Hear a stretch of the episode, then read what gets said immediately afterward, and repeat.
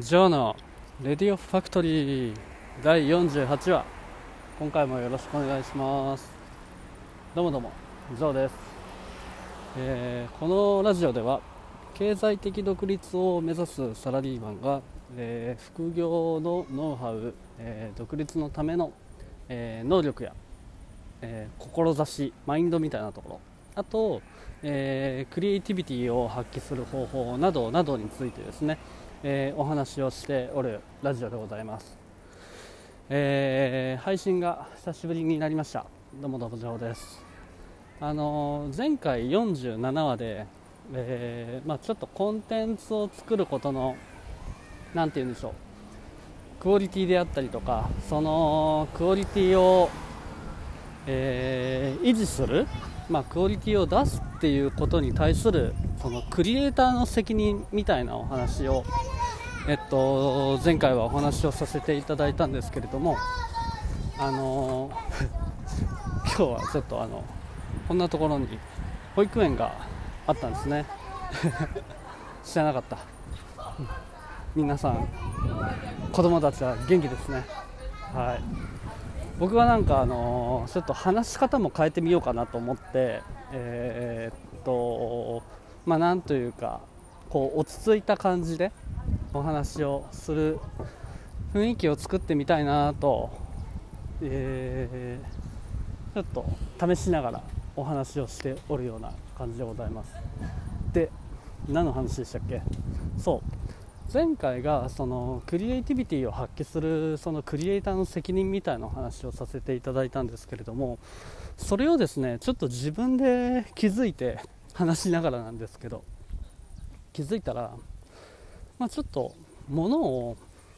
こう物事に対して、まあ、安易にこう発信していくっていうところを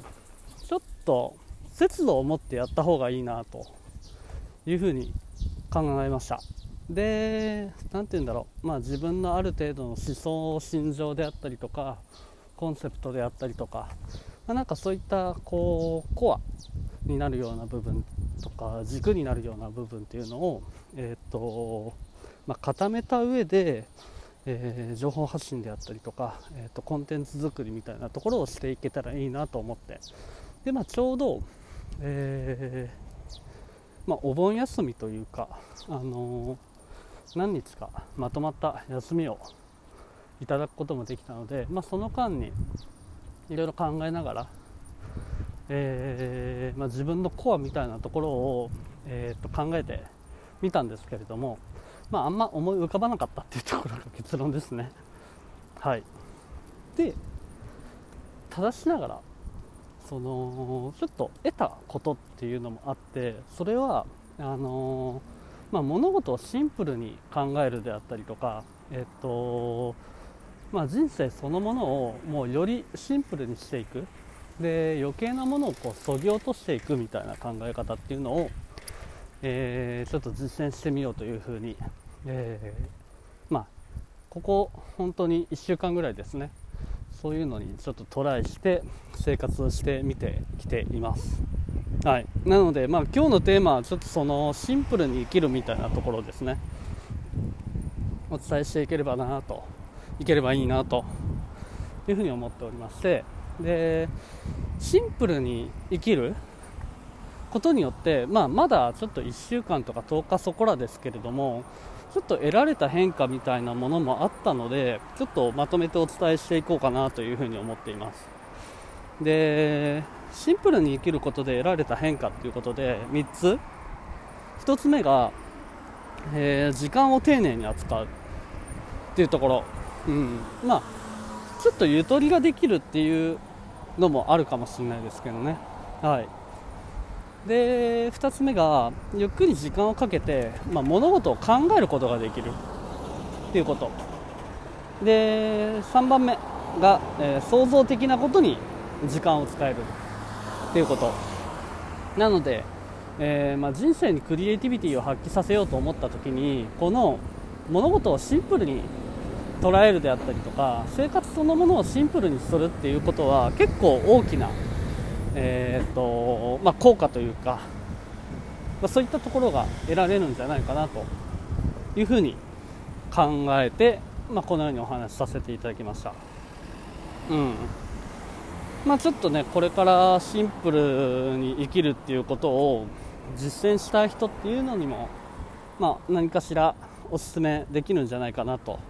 いうふうに思っていますでまず僕がそそのシンプルに生きるために何をやったかっていうところをちょっとかいつまんでお伝えをしていきますと、まあ、やったことも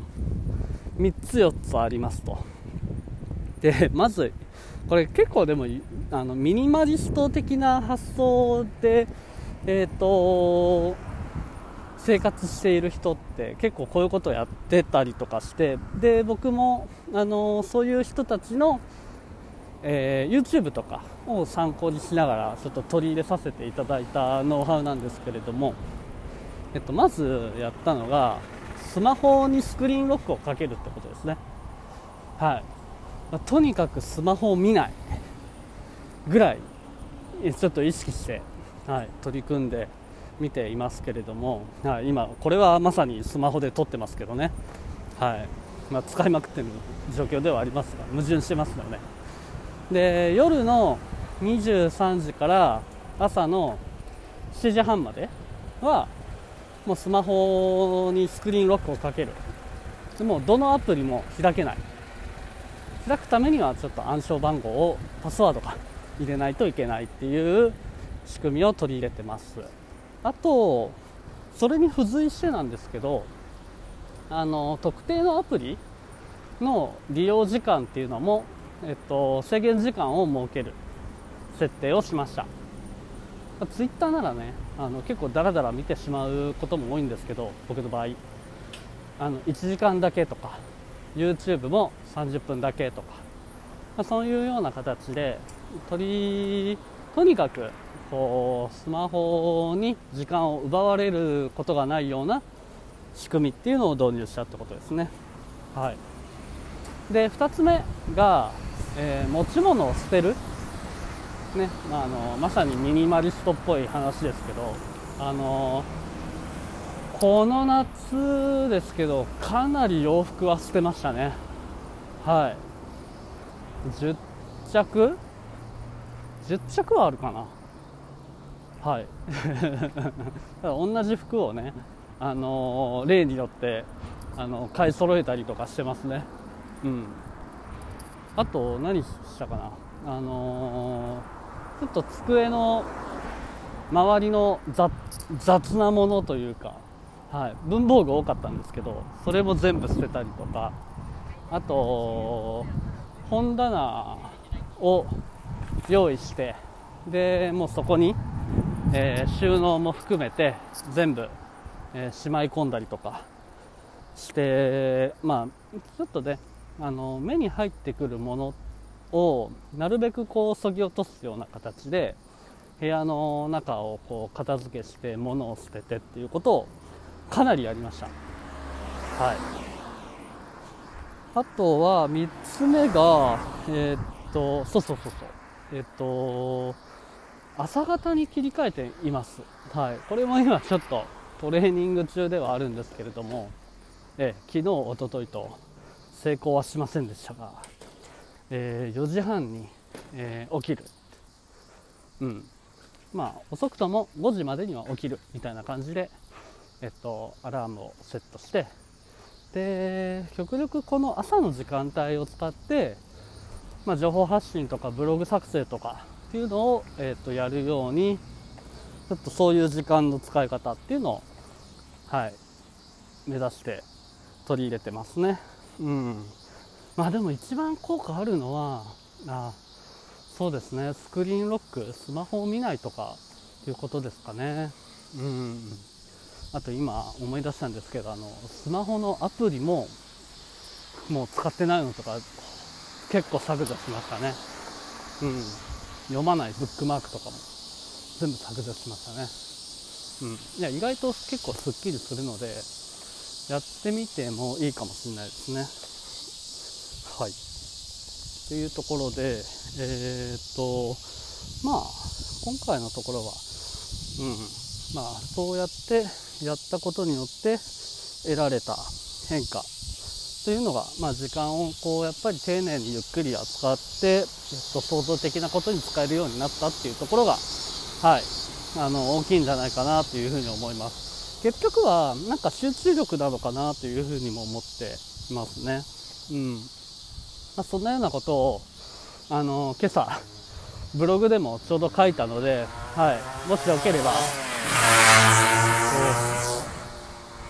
バイク速いな。はい。ということで、えー、ブログでも書いたのでもしよかったらあの覗いてみてください、まあ、同じことを話していますので書いてますので、はい、ああとおすすめの書籍とかもそこに、えっと、リンク貼ったりとかもしてるので、えー、あのー、ぜひ参考にしてもらえたらなと思います。ということで、はい、今回は以上。ではでは以上でした。